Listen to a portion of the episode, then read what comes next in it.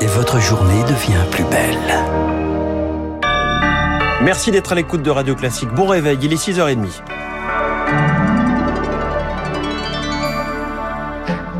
La matinale de Radio Classique avec François Geffrier. Et à la une ce matin, Charles Bonner, Emmanuel Macron pourrait se rendre à Kiev aujourd'hui. Officiellement, l'Elysée ne confirme pas, mais le chef de l'État est en Moldavie, voisine de l'Ukraine. Alors un voyage à Kiev est évoqué car hautement symbolique. Emmanuel Macron, président du Conseil de l'Union européenne, pourrait venir accompagné de l'Italien Mario Draghi et de l'Allemand Olaf Scholz, un signe du soutien de l'Europe rapide au début de la guerre, mais moins unanime désormais selon Christian Lequen. Il est professeur à Sciences Po et spécialiste des questions européennes. Mais maintenant, se pose la question de savoir comment s'envisage surtout la relation avec la Russie.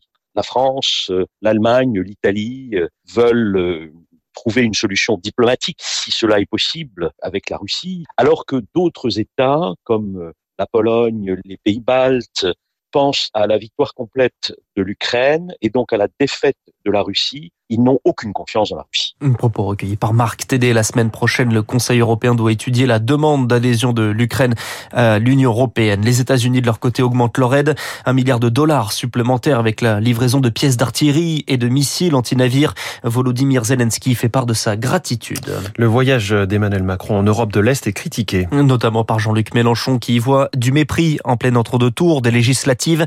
Emmanuel Macron défend lui le respect affiché aux soldats déployés en Roumanie et la première ministre Elisabeth Borne dénonce l'ambiguïté de Jean-Luc Mélenchon sur la Russie, mais également sur la laïcité. C'est un sujet délicat pour le gouvernement, la gestion chaotique de la finale de la Ligue des Champions au Stade de France.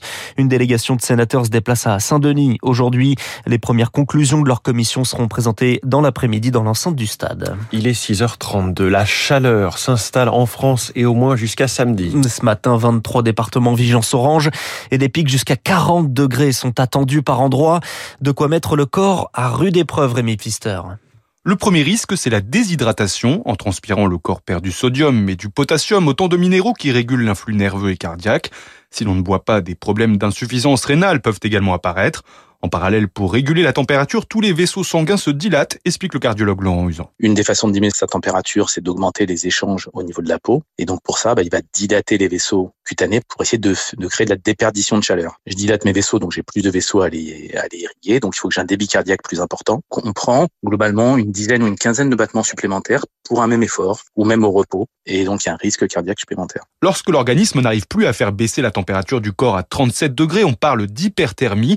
Des hallucinations apparaissent, des malaises également qui peuvent avoir de graves complications, prévient Marc Villasec, président du syndicat national des cardiologues. Les coups de chaleur, ça va être dangereux pour les personnes à risque, donc les gens qui ont des maladies chroniques, qui ont de l'insuffisance cardiaque, de l'hypertension ou du diabète. Le volume d'eau baisse, la tension baisse, ça peut être des nausées, des frissons, euh, et ça, ça peut provoquer à la rigueur un infarctus ou des troubles d'urine. Les personnes âgées, elles ont un risque d'hyperthermie très grand car leur nombre de glandes sudoripares est diminué.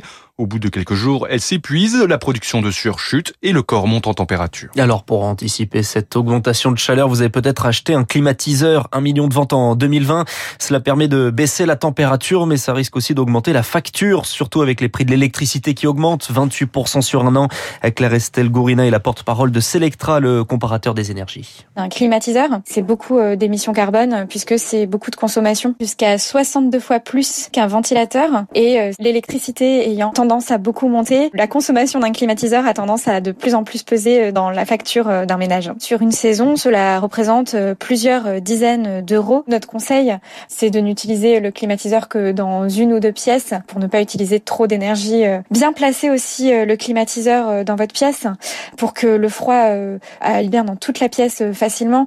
Ne pas le mettre proche d'une fenêtre plein sud. Quelques éco-gestes pour consommer au plus juste pendant la période de chaleur. Voilà quelques conseils recueillis par Eric Kioch. La chaleur impacte aussi les récoltes de blé. La GPB, la Fédération de producteurs de céréales, estime que les pertes peuvent atteindre jusqu'à 10 à 15 Et vous nous direz dans le journal de 7h30, Charles, quels sont les droits notamment des travailleurs hein, en cas de, de forte chaleur, comme c'est le cas cette semaine semaine. Un chiffre important alors que le marché mondial de blé est déjà en tension. Il y a une demande importante avec la reprise post-confinement et la guerre en Ukraine qui empire la situation. Selon le Haut Commissariat aux réfugiés de l'ONU, la crise alimentaire pourrait encore augmenter le nombre de gens déracinés dans le monde. Ils sont déjà 100 millions ce mois de mai. Des vagues d'exil et des risques de tensions sociales, surtout dans les pays d'Afrique, d'Asie et du Moyen-Orient. Pour Thierry Pouche, responsable des études économiques aux chambres d'agriculture, le risque d'instabilité est bien réel. Au moment de la crise économique de 2008-2009, on avait déjà eu une première phase de flambée des prix et dans une cinquantaine de pays, il y avait déjà eu des émeutes de la faim. En 2011, les questions d'accès à l'alimentation se sont renforcées. Il y a eu les printemps arabes. Donc c'est pas la première fois. Alors il faut distinguer dans cette liste de pays importateurs ceux qui sont euh, dotés de ressources énergétiques, euh, étant donné le prix du pétrole et du gaz, euh, ils peuvent éventuellement honorer les factures. C'est le cas de l'Algérie. Mais pour ceux qui n'ont pas de ressources énergétiques, comme le Liban, la Tunisie, il y a des risques de soulèvement populaire qui peuvent aller jusqu'à faire chuter des gouvernements. Ça peut être très rapide. Thierry Pouche, jouant par Elodie Wilfried face à ces risques d'inflation.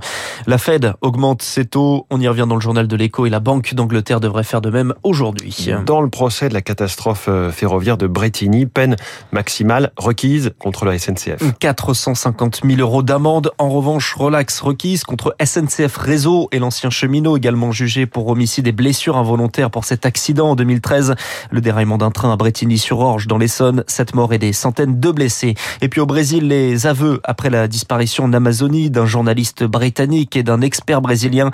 Deux suspects arrêtés. L'un d'entre eux reconnaît avoir participé au crime et a conduit la police sur les lieux où il a enterré les corps. Merci Charles Bonner, le journal de 6h30 de Radio Classique à retrouver dans quelques secondes en podcast si vous venez de vous réveiller.